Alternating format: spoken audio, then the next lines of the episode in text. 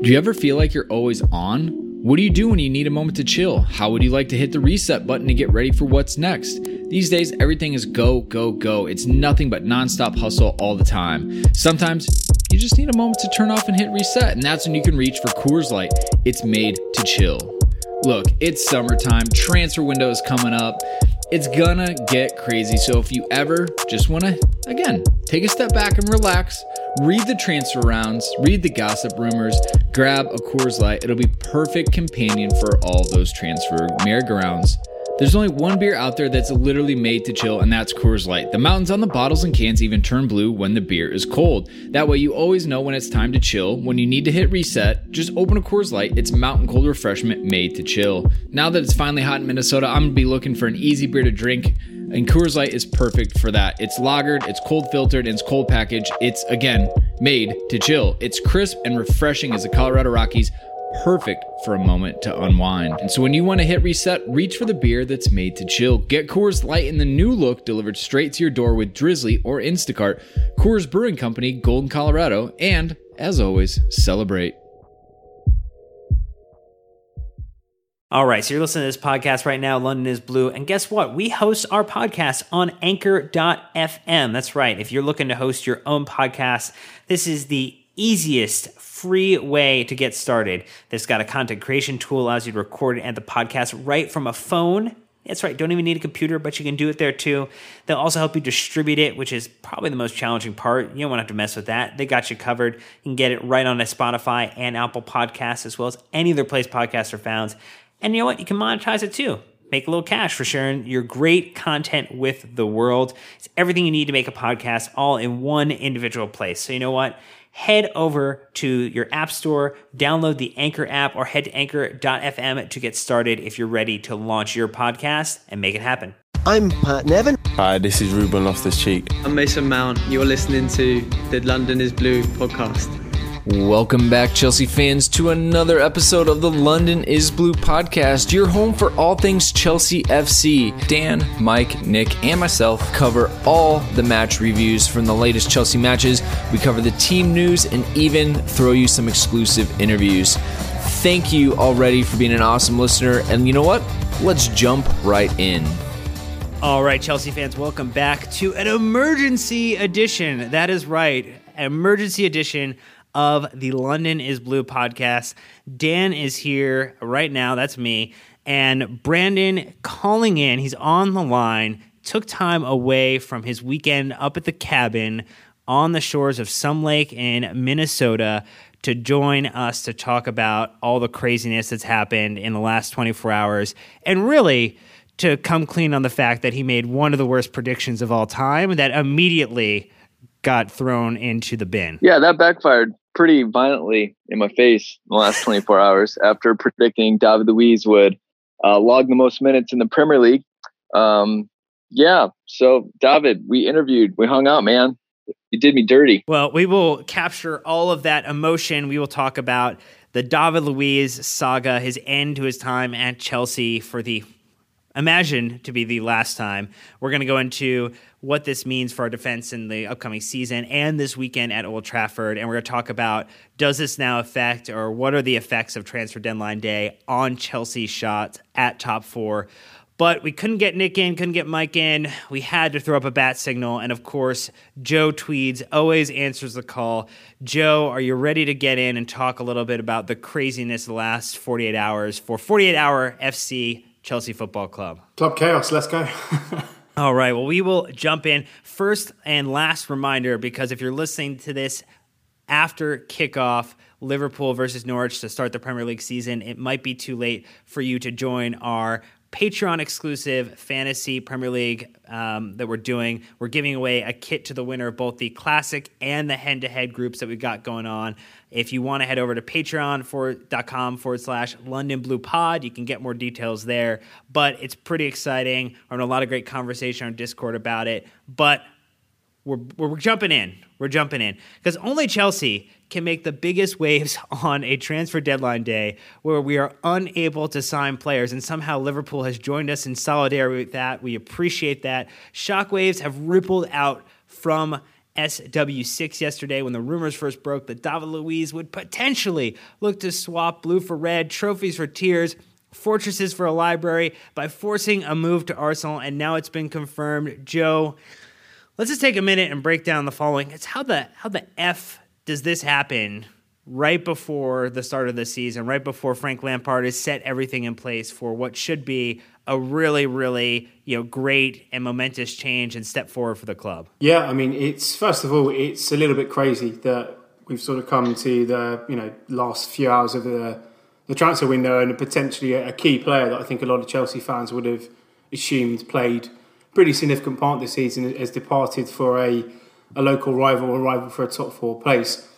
I think how this happened, you maybe have to go back to the, the maybe the roots of some of this, which is, you know, the, anecdotally, sort of Luiz and Lampard were never the best of, of colleagues in terms of teammates, and I have a feeling that when Lampard came here, that potentially that, uh, let's say that sort of relationship dynamic was probably in the back of Luiz's mind, and from from what I've been hearing from people who have links to the club, I, I don't think that over the next few days, as some of the uh, stories get pushed from Chelsea side through Matt Law and, and various other guys, I don't think it's going to be a really, let's say, a, a really sort of fair, or maybe not fair, maybe a, a positive reflection on on David Luiz's sort of role here. So the the sort of general narrative is is that when Lampard came back to the club, he was very much on the sort of train of giving people a, a clean slate, and that pretty much involved, you know, sort of telling some of the senior professionals that you know you're not just gonna you're not just going to play because you you know you've been here for X number of years and you've won trophies, etc. Everyone needs to sort of earn their place,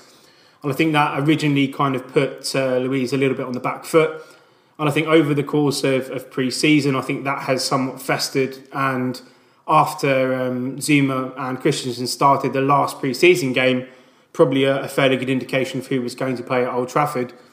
I think Luiz has has kind of taken that to effectively say that he's he's not going to be the, the first choice this season and has pretty much pushed through a, a move um, from his side since then. Um, you know, there are a lot of people around the club who are saying that Luiz has has not sort of been the same. He's not looked the same. This this comes from people who have spent time with the club in in Germany, and, and there were some rumours about Lampard and and Luiz in particular getting in an argument over some sloppy play in, in one of the first halves of the game. So it feels to me like it's a situation that's maybe been simmering for a while. And I think coming to a head this week, I think it's mostly seems to have come from from Luiz's side that he has been sort of quote unquote sort of demoted to to the second string. And I think one of the things I will say quickly is this sort of notion that he's told he's going to be fourth choice is, is a little bit untrue because Lampard typically sees sort of two groups of centre backs. You've kind of got the ball players, which is Luiz and Christensen um, and then you've kind of got sort of the more, let's say, physical, the more aggressive centre back, which is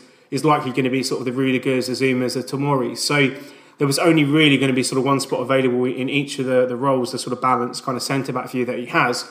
And as someone who was, was quite vocal, and I've been quite vocal suggesting that I think Luiz um, would, would be my starting centre back, that Christensen maybe isn't as, as good in the two. I think Christensen probably has has outperformed in this pre-season. I think Luiz has looked a little bit sloppy in, in his in his minutes, and I think Lampard has, has made a, a, decision, maybe taking more of a, a meritocratic approach to, to, team selection and, and gone with Christensen. And I think Luiz hasn't reacted very well to that. He hasn't apparently um, reacted well to this uh, view that he's not going to be sort of one of the first names on the team sheet, and it comes across a little bit entitled from his perspective. But now it seems that he is engineered a, a move to Arsenal. Um, stays in London. Obviously, he's got some some ties here, both familial and, and business wise as well. So it, it, feels a little bit maybe not in, maybe not entirely similar to the sort of Petr Cech um, situation a few years ago. It felt a little bit more forced from his side, um, but I, I think it, it, just comes down to squad dynamics and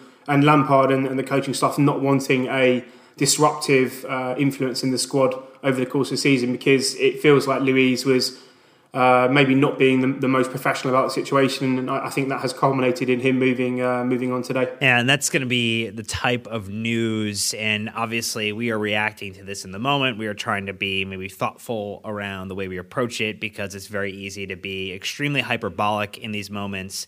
But I know Brandon, you talked about at the start that you didn't know how you were going to necessarily react or how you're going to feel about this.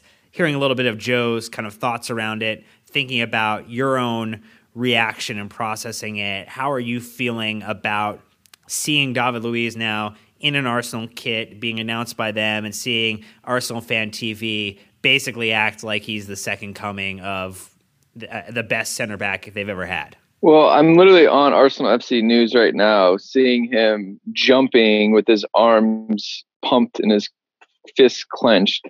Him holding up a David Luiz kit, number 23, in front of the Arsenal crest. And he is grabbing his jersey and fist pumping, just missing the badge.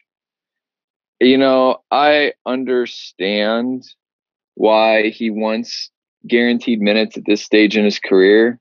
Like, I, I get it like when you know your career is close to wrapping up, you want to maximize. And to be fair, you know, we've, I, I don't know, a lot of people, probably including us, have given Drinkwater a hard time for sitting in the reserves collecting six figures a week, saying he's not professional. To be fair, this is David Luiz saying, I'm going to refuse to play. I don't care what my wages are. I want to play. We can't talk out both sides of our mouth. And so I think that, you know, this is what he wanted to do. I understand. It is just the circumstances that make it the worst for the club. He went to Arsenal, an on the field, off the field rival, an table rival, surely this season. And Chelsea let him go for peanuts to a team who desperately, desperately need defensive help. This might actually be worse than giving them Petr Cech originally. This actually might help them even more than what we did by giving them Petr Cech a few years ago. I am just, I understand and empathetic to David Luiz, but the timing and the destination from a club's perspective are baffling. Yeah, I think to your point, the optics of this scenario are so different. Where Petr Cech was basically, he knew he was going to be number two. He wasn't getting a renewed contract. He understood that he still had time to play and wanted to play, wanted to live in London, worked with the club to get approval from Abramovich to transition to Arsenal, which, you know, he was going to give him 15 points extra a season. That didn't happen, and we appreciated that. Came back to the club in his new role, and I don't think anyone bears any ill will towards him. I think the optics of this moment, though, club serving a transfer ban – the leadership leaking out of the club in terms of uh, players who have been there and done that. We we now lo- no longer have a member in the playing squad who was there in that Champions League final. Luiz was the last one. Obviously, we have some who are back now in a technical or in a coaching or managerial role. So that changes a little bit of the dynamic. You go from being a considered one of the starters to now real you know not moving him out of the lineup and kind of understanding we're going to have to flex a little bit because he was in the preseason plans and going across town to Arsenal it just doesn't look good in any capacity even though when you take a step back and say well if I know I'm not going to get minutes if I know that I can force a move I know that I can go actually play 38 matches plus and rejoin my favorite competition in the world, the Europa League, for this season, I can go get that done. Joe, I think maybe from the perspective of Arsenal, it's really shrewd and smart business for them, and actually, I, I think helps. Even though some people are kind of joking that you know David is going to have a couple of Sideshow Bob moments and actually concede some more and help us out. Uh, what do you think about that? I think one of the, the things I love about this podcast in particular and you guys is that the the sort of the chase for the click the sort of clickbait stuff and the the hot takes isn't quite there. So I think if I'm answering this question and, and trying to be sensible about it, I, I, think it's it's far too far too early to kind of tell who sort of has, has won or lost on this deal. Um, if you look at the, the Chelsea perspective, maybe from a positive perspective, if you have removed a let's say a disruptive influence from the squad um, someone who potentially was not seen as first choice by the coaching staff, who maybe doesn't or, or no longer has the the athletic profile of the centre backs and, and, how you want to play, play the high line, etc.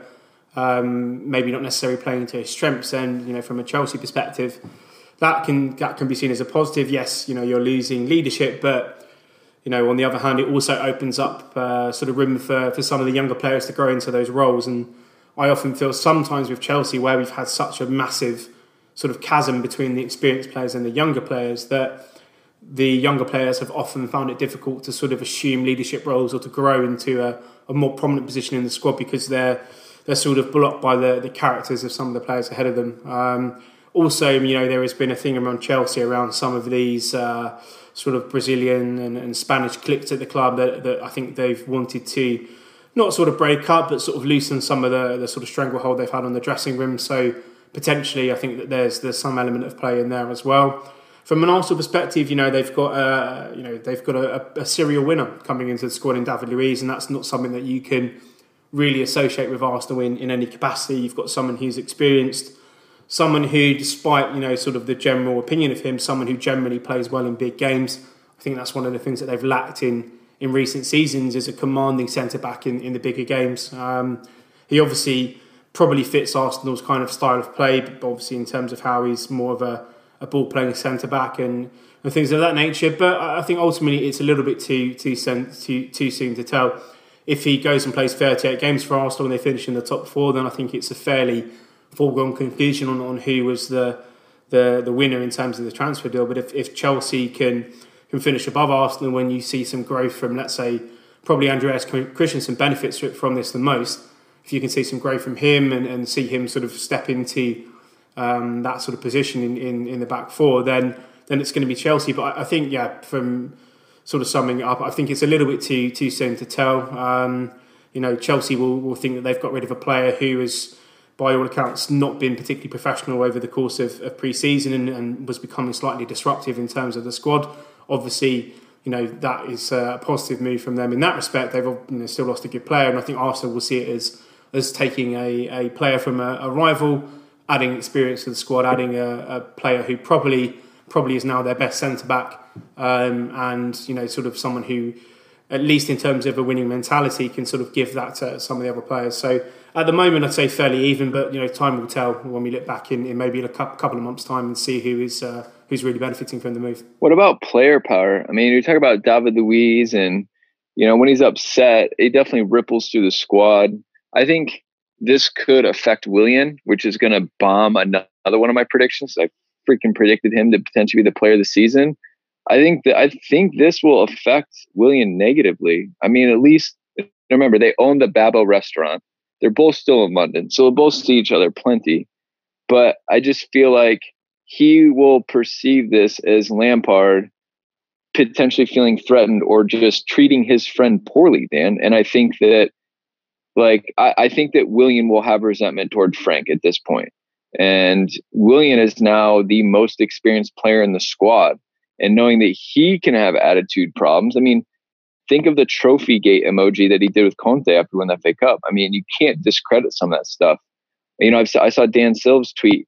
You know, this is Frank Lampard's dressing room. You either in or get the f out. Um, so I'm just wondering what other effects this might have on the club and the squad this late in the window. You know, I tend to think about the idea of galvanizing moments, you know, moments in time where the opportunity to shift, you know, the, the addition by subtraction, and if David Luiz going means that there's an uptick in positivity, that if there were one or two or a group of players who were able to band together and create a negative atmosphere, again, this is hypothetically because we you know we're not in the locker room right? We are not there. It's all the reports that leak out via social media spin jobs by uh, club friendly reporters and not club friendly reporters uh, player friendly reporters their agents. So we're just trying to piece all the facts together. But let's say for the hypothetical sense that this was a problem. You had players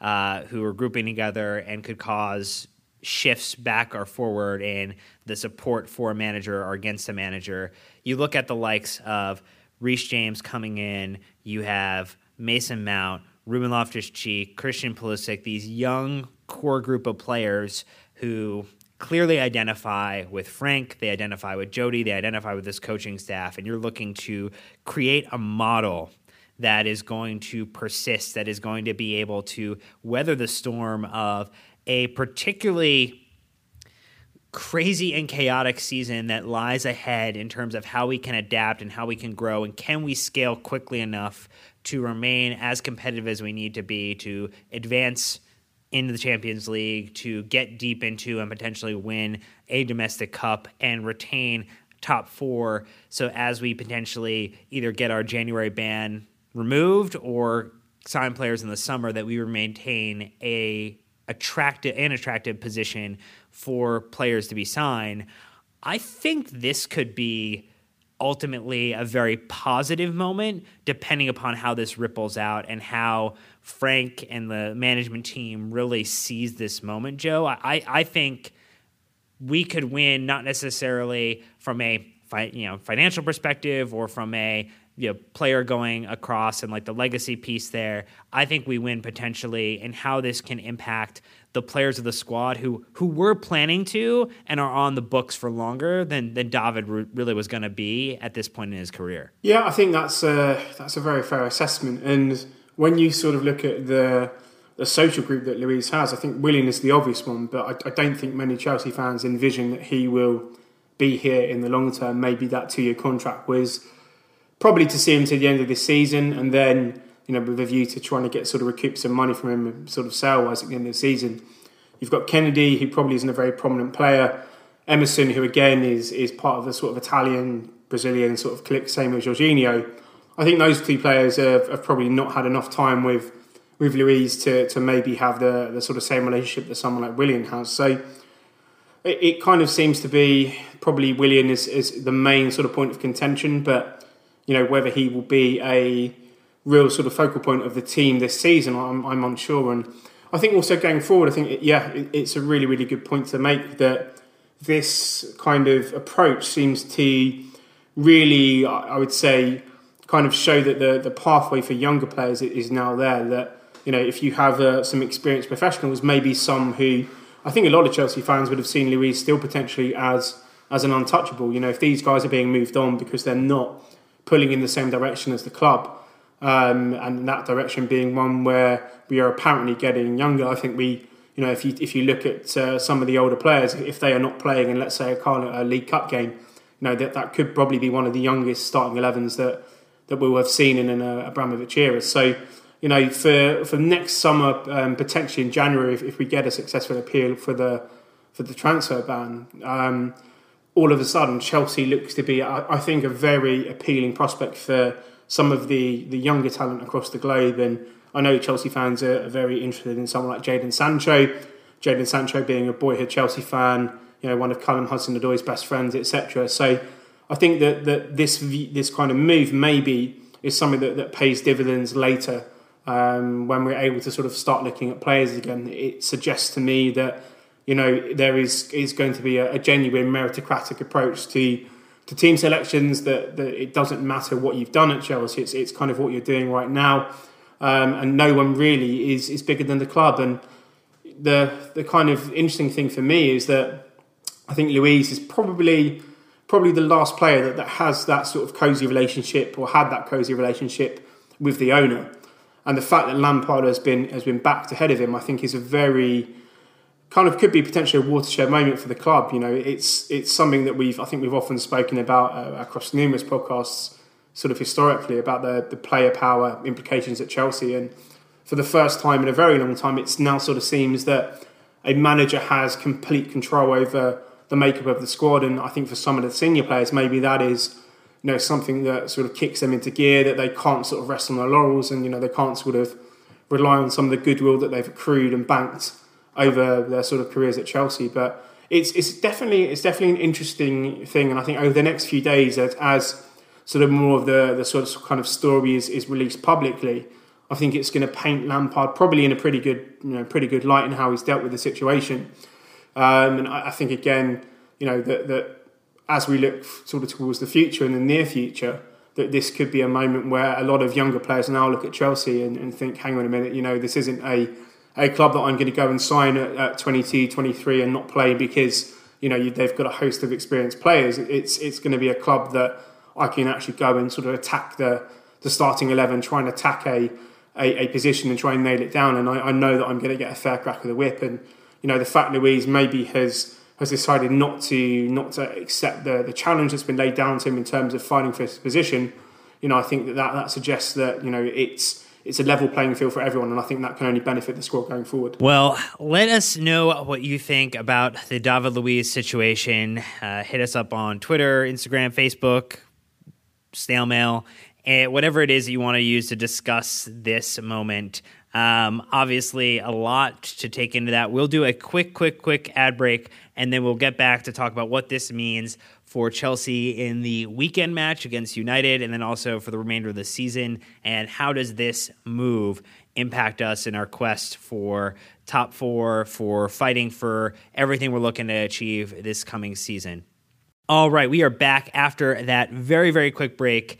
And now we're going to dive in to what this means for Chelsea's defense moving forward into this season. So many people, as we talked about already, had David Luiz penciled in as potentially that surefire starter for that ball playing center back ahead of Christensen. But now he's gone. We're not going to talk about it anymore. We're talking about who still is here, which is Christensen, Rudiger, Tomori, and Zouma as our center back opportunities. You could even potentially throw Azpilicueta in as a cover option. But as we think about maybe just first the short term situation, which is upcoming Sunday, Old Trafford, first match of the Premier League season, points on the line. Joe, I feel like it's probably got to be Christensen and Zouma for this upcoming match. But is there any kind of thought where it might be different, or is, is that the right pairing for at least this moment now? Yeah, I think with with Rudiger out, it's almost kind of the the default option for the time being. Um, it will be interesting to see when Rudiger comes back, who potentially makes way. I think that Lampard has shown a tendency to sort of look for balance in his centre backs and maybe that's sort of drawing inspiration on some of his his sort of sides that he's played in with sort of Terry and Gallas, Terry Carvalho, etc., where you've got a more physical player, a more aggressive uh, centre back, and someone who was a little bit more technical, a little bit more of a sweeper in terms of the tee. Um, kind of puts Christensen in, in pole position for the time being, if that is the approach that Lampard wants to take. Part of me thinks that he may eventually settle on, on a physical centre back pairing, which will be Rudiger and, and Zouma. Um, but it, it really, I think, will depend on on how sort of performances go in the early part of the season. I don't think that Lampard is just going to play people, you know, if they're not performing. And you know, I, I think looking particularly at Zouma, I, have not been super impressed with him during pre-season. I, am maybe not putting as much stock in that as, as other people, but again, you know, someone who is a, a pretty big fan of him, I, I, don't feel that he has necessarily kind of grabbed the shirt um, you know, over the course of pre-season. But I imagine for for the game against Manchester United that, that Christensen and and Zouma um, will be the kind of preferred pairing, and you know, it, it's a huge opportunity for for uh, for Kayo Tomori. You know, at the moment he's the third choice. Um, probably will will stay this season as the fourth choice centre back, but you know, this is a guy who a lot of people see, uh, you know, quite a, a lot of potential in him as a player. I think he's still he's still raw in a lot of aspects, and I think a lot of that is down to experience.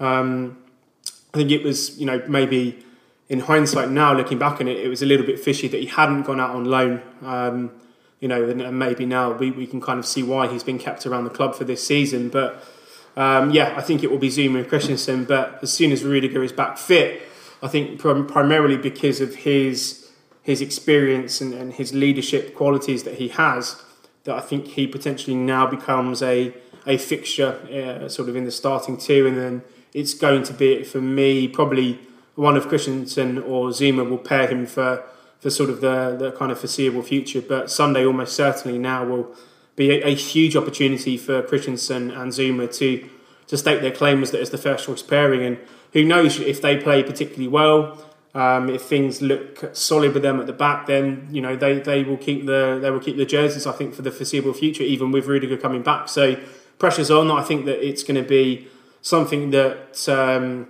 you know is very dependent on, on performance level now, which maybe is not something that we've seen over the past couple of seasons with with the managers we've had. They've they've kind of played guys kind of irrespective of form. So it's it's up to Zouma and it's up to Christensen to keep those positions now and you know, with Rudiger competing for a spot, hopefully that competition sort of uh, sharpens their performance levels, and we see a, a decent performance Sunday and, and hopefully going forward as well. So, Brandon, I'm going to guess that you agree with Joe, at least for this coming weekend. But you did make the claim, we got to talk about it just for a second, that Luiz would get the most minutes at Chelsea this season. Would you like to revise your pick, and who would that pick be? No, I'm sticking with it. He'll do it.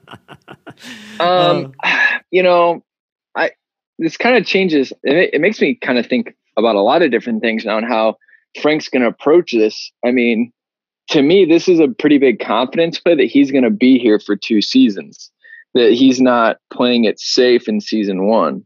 So all of a sudden, he's, you feel like maybe he's going to be investing a lot more in a patience play to make sure people get minutes.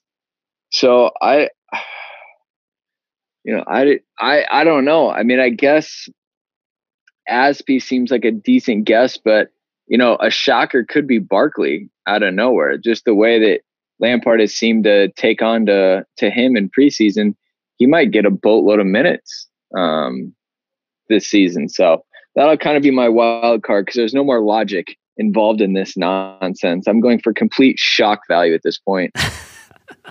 Brandon Busby, unhinged and off the rails, as it were. So, yeah, I think when it, I, I take a look at it, I definitely think, to, to your point, Joe, that this is Christensen's moment and opportunity. If he can't lock it down over this string of games and become that player that we saw potential in at uh, Mönchengladbach on loan, the player that we saw before the breaking moment versus Barcelona, that this might be his last really great chance to cement a role and a really a pathway for his whole future at Chelsea.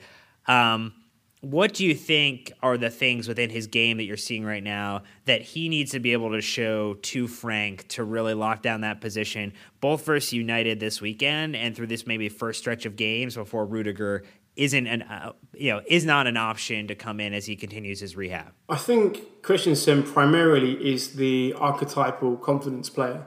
And I think we saw under Conte that confidence drain away, and it took him an incredibly long period of time to to recover that confidence that he had lost. I think towards the the back end of last season, he was playing particularly well. I think he's played particularly well in pre-season. I, I think with with him, it, it's probably going to be the the sort of physical aspects, um, how he how he now sort of kind of let's say changes his game to to deal with some of the physical centre forwards. Um, and I think probably that, that really at the moment is, is the only primary concern. Is I think sometimes I don't want to use it's maybe sort of simplifying it a little bit, but he he comes across as a little bit too nice in how he defends. You know, he is very stylistically similar, I think, to Ricardo Carvalho, but he has he doesn't have Carvalho's kind of nasty streak that he had. You know, Carvalho would Carvalho would foul, he would cheat, he would pull people, he would he would be the sort of you know he was sort of the Voldemort of Chelsea. He was the master of the dark arts of, of defending, and I think Christensen sometimes is a little bit too a little bit too kind of down the sort of the, the straight and narrow in terms of how he how he defends. So I'd like to see some of that come into his game. Um, be a little bit more physical, a little bit more imposing, um, a little bit more aggressive. But I mean, it, it's going to really depend on the the instructions that he has. Um, you know, if he's being tasked to be sort of the, the sweeper, the the more technical player, I think that that position suits him. Um, but it, it's going to be a mixture of confidence, and I think just showing a willingness to be a bit more aggressive and a bit more physical, um, and, and, then obviously seeing how he how he pairs with Zouma and how he pairs with with Rudiger, because yeah, you know he is a, a I think a, a good ball playing centre back. He's comfortable in possession. You know he is probably now in terms of our centre backs the player that that can bring the ball out of defence, that can um, be the player that sort of instigates sort of passing moves and, and, and attacks from the back. But I, we need to now sort of see him grow into this role and, and, become more confident, become more aggressive both on and off the ball. And I think those are the things that he needs to to work on over the course of the season. But you know, as as we say, until Rudiger comes back, that position is his. So you know, I think we just need to see him him grow into the role and hopefully develop a partnership with Zouma um, over the next few games that, that sees Chelsea become a little bit more solid at the back. But you know, it's his shirt to lose for the time being. And you know, if, if he becomes that that aggressor, he gets a little bit more niggly, gets a little bit more of that sort of dark arts in his game, you know, he, he could be still become a very good centre back in the two.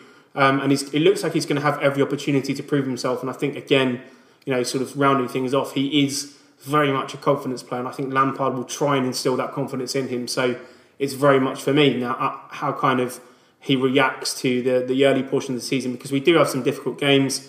You know, United, Liverpool, and Leicester is, is quite a tricky start. I think he's probably going to play in all of those. So if he comes through those unscathed and, and gains confidence, then maybe we see him become um, a, a, fixture in this Chelsea side for at least until the uh, you know the, the the sort of situation with Rudiger becomes a little bit more apparent. Well, we will uh, see if we can get one of those uh, owls sent to Professor Snape and uh, try to get him to bring Christensen under the wing for uh, a little bit of that grit and uh, dark arts that you mentioned. Brandon, as you think about the point that Joe's talking about there about those first couple games, you know, we we were talking in our season preview about how difficult that opening stretch is for Chelsea. It's a pretty difficult run with United, Super Cup against Liverpool, Leicester at home. We do get then a couple of promoted sides, but it, it's not an easy start to the season. Knowing that the combination is going to be Christensen and Zouma for those first couple matches, most likely. How are how has your confidence been affected about you know in relation to what you think we can get out of those results and how how much we can maximize points and even potentially win a, uh, a you know a, a trophy so to speak? Well, you know, I mean, there's a lot of intangibles with leadership and kind of camaraderie and things you lose with it, but you know if if you think about it, this is this is when Chelsea were at their best with Lampard, right? Like adversity. He's almost kind of bunkering in like a Jose Mourinho esque type mentality, being like, "Oh, this player who's been with us and once and has won everything isn't interested in being a part of a team, only about himself. I'm here for team players. Like he wasn't committed to you guys." I can start to see him, st- you know, frame the narrative to the group to say, you know, we've lost Ed Hazard. You know, now we've lost David Luiz. I'm looking for players who want to play for Chelsea and not just, you know, chase wages or something like that. I think I can start to see him frame the narrative now. We just have to see how they respond to it because Manchester United, day one of the Premier League season, I actually, I think we said this before, I feel kind of okay about it. I mean, they don't threaten me nearly as much as, you know, sadly, an Arsenal now. You know, I think United are six out of six when it comes to the kind of your big teams, especially they just lost Lukaku today. Um, so, but you know, we have seen some issues with not being able to play the ball out of the back when we're under pressure. So now we have that situation. We've lost our best ball playing center back in that sense. So we'll have to see. Um, as far as like long term, you know, success with the club, I don't know. I mean, we have to kind of wait and see how good these guys are going to be out there. It's a, there's been a lot of changes, and it's a long season. And how these guys hold up, um, if they stay healthy, how they deal with adversity, because adversity is going to come. That's when you really find out what we're going to get out of this team. But I mean, honestly, I don't think anyone can really predict or feel confident with how the season is going to go for Chelsea. There have been so many changes at the club at such a high level and with such big impact that um, this is a whole new looking team. This is a whole whole you know this is a hard reset. You know when IT tells you to turn it off and turn it back on. So Chelsea did this summer. So I have no idea what's about to boot up. No, they they took a magnet to the hard drive. They they did more than just flip the switch. yeah, I think uh, I think the way to look at it though, and maybe kind of pull back and not just look at Chelsea because Chelsea have been the one team. Uh, uh, you know, opposite uh, Liverpool, who, in solidarity with our ban again, did not sign any players this summer. We appreciate the support, very magnanimous of them. Um, a lot of signings right on, on deadline day, but also a few kind of leading up to the end of the window. Tottenham sign uh, Lo Celso, uh, Sessegnon. Arsenal obviously completed the signing of Pepe. Get David Luiz in. Get uh, Tierney in as well. United complete Maguire and AWB, Aaron Wan-Bissaka as their main signings. Joe, what's your concern about the top four finish likelihood now? I think when we talked in our preview pod, it was essentially one and two are on lock with a City Liverpool finish. Spurs might be kind of in the contention there for a, probably a three or four, and then it's really now three to four teams, especially if you consider the strengthening Wolves and Everton have done that are going to maybe make that finish for a top four or even a top six much harder this season. I must admit, I'm not I'm not super concerned, and, and this may be something that I'm probably being a little bit glass half full in. I'm not super concerned with with Arsenal's incomings. I think you know Pepe is is a good player, but if you now look at that front three, you know that's a front three that is almost allergic to to playing the other way, and, and with Arsenal's midfield, kind of you know sort of the the kind of porous nature there. I'm, I'm not sure how how that's actually going to work in, in practice. It's one of those things that looks fantastic on paper, but we know that uh, you know kind of forwards now have to contribute both ways, and it's not just a question of of, of outscoring people. Uh, Tierney, again, you know, the the standard of football he's been playing, I think it's difficult to to see where you know he he is a massive upgrade if he if he you know really hits it off at Arsenal. That's fair enough. Um, and, and Luiz, you know, I'm not sure if, if he is the, you know, if, if he's really the answer to their sort of defensive issues that they've had over the past couple of seasons. Harry Maguire, I think, is, you know, he, he's not a Virgil van Dijk. He's not a he's not a de Ligt. He's he's not a for me an, an elite centre back. I think he obviously starts for United, but I don't think he is again someone who is sort of drastically going to impact them.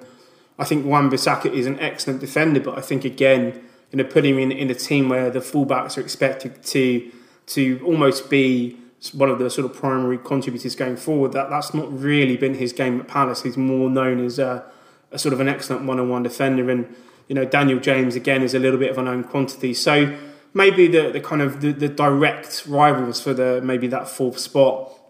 I'm not super concerned with at the moment. I mean, obviously it it, it could all change if, if these signings sort of catch fire and and become incredible. Um, Tottenham are an interesting one for me because I think you know I, have been a huge fan of Ndombele. I think he will really elevate them. Um, Sessegnon, I, I think you know really for me struggled last season. You know with the the the reputation that he came with as sort of being this you know kind of next sort of Ashley Cole, Roberto Carlos, this sort of left hand side dominant player. I didn't really see that in the Premier League, and it'd be interesting to see how he develops under under Pochettino. And Celso, I think, again, is, is another good player, but, you know, it, it's it's one of those things I'm not sure just how much he will elevate Spurs above what we saw last season. And, you know, Tottenham have been perennially this team that everyone says is, is going to challenge for the title and challenge for the, you know, trophies every single season, but they always tend to have that kind of period towards the end of the season where they sort of fall away. So,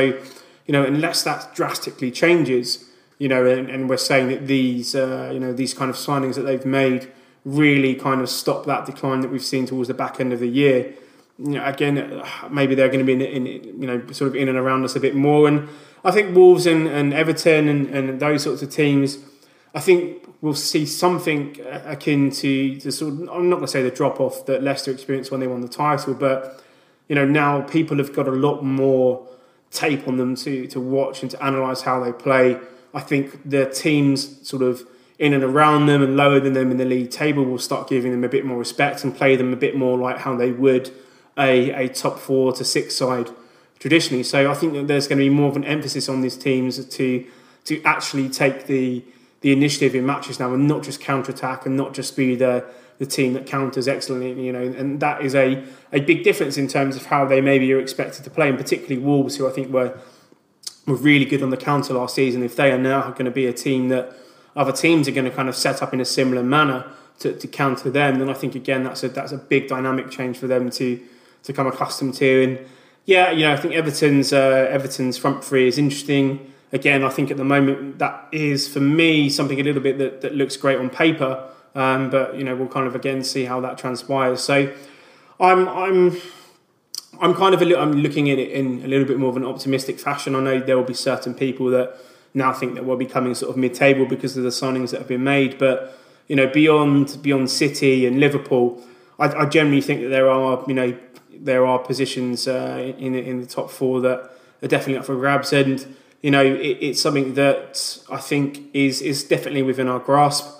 Um, a lot of it will, will come down to I think whether we get a a centre forward kind of take a step forward and, and become a focal. And and just how uh, how many goals we're able to sort of get to uh, to uh, how many goal contributions we can get from the likes of, of Pulisic and, and Pedro and, and Hudson Odoi when he's back and and and yeah, I mean it's it's going to be interesting, but yeah, I mean I'm I'm not as I'm not as high on some of these signings as other people. I think that they will obviously improve the, the improve the teams that they have, but whether it's uh, to the extent that, that Chelsea now kind of drop down to fifth, sixth, seventh, whatever that's going to be, I'm not uh, I'm not so certain about that. All right, love the optimism. Love love you coming in with some positivity to bring into the conversation. Brandon, now, did that that positivity work? Was that a shot of like wheatgrass juice for you? A little like something healthy, something good? Or are you kind of maybe on the opposite side? Are you feeling like there's potentially a little more regression now after seeing a couple of these signings that maybe you are now more concerned about? Well,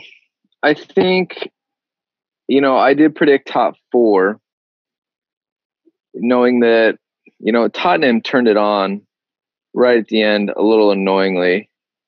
You know, I think United signings, kind of like Joe said, they're okay. But Arsenal, looking at their lineup now, now again, Arsenal, you got to put the pieces together, right? We see this. They put all the attacking talent out there in the world, but they can't play as a team. They can't play as a unit. So I think that that still helps us, and hopefully Xhaka plays for them because you know he's good for a red card about every three matches. So I think I'm still bullish on top four that Chelsea get fourth, even looking at some of these signings. But I do think that Arsenal and Tottenham turned it on right at the end, uh, which was a little annoying, a little scary.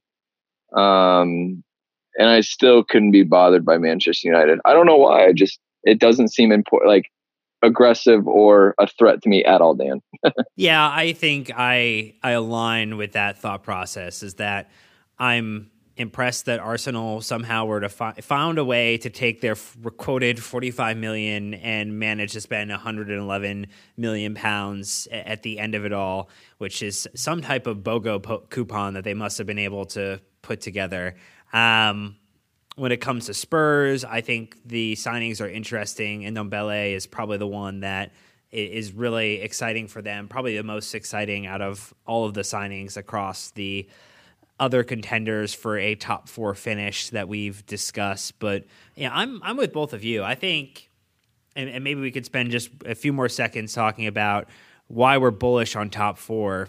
You know, I think when I look at it to the point that Joe made, I'm only concerned about which striker is going to be the one that steps up and can truly start to add some of that goal contribution. What we saw from Barkley, Mount, Pulisic, Pedro in the preseason shows me that there's enough opportunity. There's going to be enough ch- chances created to score. And now we have a couple people that are maybe a little bit more of a natural finisher or more willing to take a shot on goal than we had in our midfield to uh, midfield situation of Kanté and Jorginho last season, where again Kanté comes in with four goal contributions. It's wonderful, but you want to potentially have someone like a Mountain there who can maybe get close to double digits or go beyond. Pulisic getting close to double digits, going beyond. Barkley, hopefully in the double digit scenario, and I, I think that there was enough there from preseason, at least from what our midfield, what our attacking contribution is going to offer outside of striker Joe. That that's what's making me feel very confident right now about our ability to go out and get a top four. Because even if one of those players isn't functioning in a particular moment in time, it looks like we have enough kind of rotation within there to create the number of goals that are going to be required across all comps. Good tweeds. I don't think strikers are going to bang in the goals for us. It's going to be our wingers and whoever's in that number 10 yeah i mean we've we've never really traditionally relied on you know a, a striker who's going to get you know 28 30 goals in the league i mean we've i think we've only maybe had Drogba and, and Costa as centre forwards who've hit 20 or more goals in a league season you know in sort of the entire Abramovich era so i think you know traditionally chelsea are a, t- a team that that has um, you know been able to sort of spread the goals around. We've always had centre backs who pop up with goals. We've had midfielders who score, and you know I, I think going forward that that is going to be maybe the the sort of strength of this new team. I think you're right. I think Pulisic has that skill set. I think in the Premier League where he has that ability to run in behind that he will score goals. He looks to be a very accomplished finisher. Pedro we know can finish on his day. Willian can finish. I think Hudson Odoi playing from the left hand side will surprise people. I think that once he gets his his feet back, I think he is someone who can who can score ten goals in the league. I think he's more than capable of doing that. Um, I think Ruben is worth five to ten goals when he comes back. Barkley, Mount, you know, these are all kind of players who, if they all start chipping in with you know five, six, seven goals each, all of a sudden that sort of loss of sixteen goals from Hazard, you know, becomes fairly easy to to sort of fill. And I'm not suggesting that by any stretch of the imagination that you replace the the quality of Hazard as a player, but certainly the the direct sort of goals uh, that he's now left, I think that that is, is something that there's potential to to to fill in um, with with players from other areas and. Yeah, you know, I, I'm. I think my only real concern for the season is that we is that we don't currently have that that sort of real focal centre forward who is, you know, the kind of de facto starter, who is the, the number one guy, who has, you know, the the upside, the ability to really sort of dominate, you know, and it's going to be a question of of hopefully someone kind of stepping forward and, and taking the shirt, even if it's a question of you know that they're, they're taking the shirt because they fit the team structure best, or you know because they get the best out of the wingers, or they link up better with midfield. You know, it's going to be a question for me of of that forward maybe not being a a uh, just straight up goal scorer, but someone who is someone who who really fits the the team structure that Lampard and, and co are looking to to implement. So yeah, I mean, it's it's going to be a you know I think no real kind of uh, you know no real reservations here that it's going to be a, a difficult season. You know, I think it, it, would have been difficult had we had you know Guardiola in charge this season. It would have been difficult if we'd have had you know any kind of elite manager here, let alone someone who is a bit of a rookie and is is you know a bit of a gamble, but. It will come down to I think Chelsea's ability to find goals from from other areas of the pitch, and you know, I think that that is going to be the approach that we have to take. And if we limit our, our losses, if we can you know, limit our, our losses to the, to the to the teams around us and, and not lose the you know games to the Bournemouths and the West West Hams and the Watfords of the world um, that sort of we have maybe in the past couple of seasons. And I think that you know the potential to finish in the top four is there. Um, and really, I mean, someone just sent me a graphic on, on WhatsApp looking at the the Man United team without Paul Pogba, and it, it doesn't look fantastic. So you know, I mean, if we're looking at United as a as a direct rival for top four and, and, and maybe Arsenal, you know, I, I, don't think the gap between us and them is as great as what some people will make out. I think that we certainly have the strongest midfield options on paper. You know, Arsenal maybe uh, probably have got a better attack than us. I think we've probably got a better back four. So it's it's just going to come down to really how things pan out during the season. We need obviously players need to step up and step into the roles that have been vacated, whether that's as goal scorers or leaders. But you know, it's it's something that is going to have to happen this season for us to finish in the top four. But you know, I, I remain sort of quietly optimistic. I don't think that we are anywhere near as, as bad as some of sort of these very overtly negative sort of football Twitter Chelsea accounts have made out.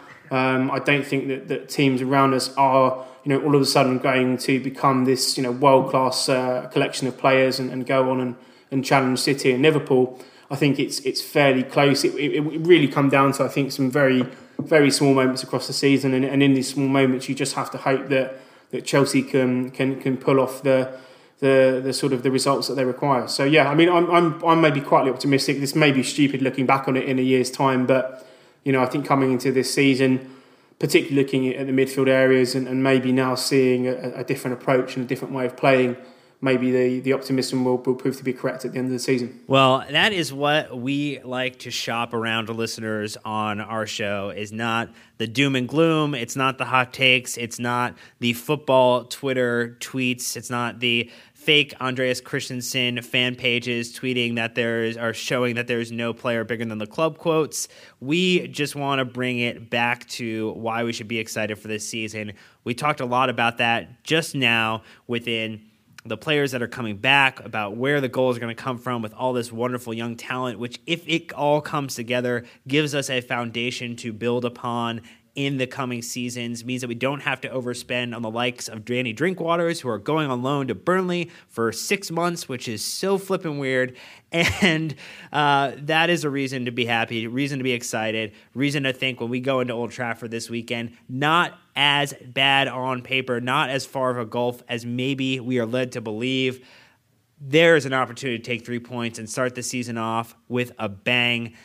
Joe, we're going to get out on that, but thank you so much for coming in, answering our call to action, and giving the people a little bit to be excited about. Yeah, no problem, guys. It's uh, as I said, I think it's what what a weird summer for Chelsea. Not being able to buy anyone, but we still bought someone, and still ma- managing to dominate the uh, you know the kind of the final day the transfer window from seemingly absolutely nowhere. So yeah, crazy club, but yeah, no problem for, for joining last minute. Yeah, and Brandon, you know, that's just uh, as it said in the advert for the away kit. It's a Chelsea thing. It's what we do. I guess so. We signed up for it. This is uh, what we get. It would have been boring otherwise. All right. Well, thank you everyone who listened to this emergency episode. We will be back after the match against United, where Chelsea have won. We get three points and we start the season off with a bang.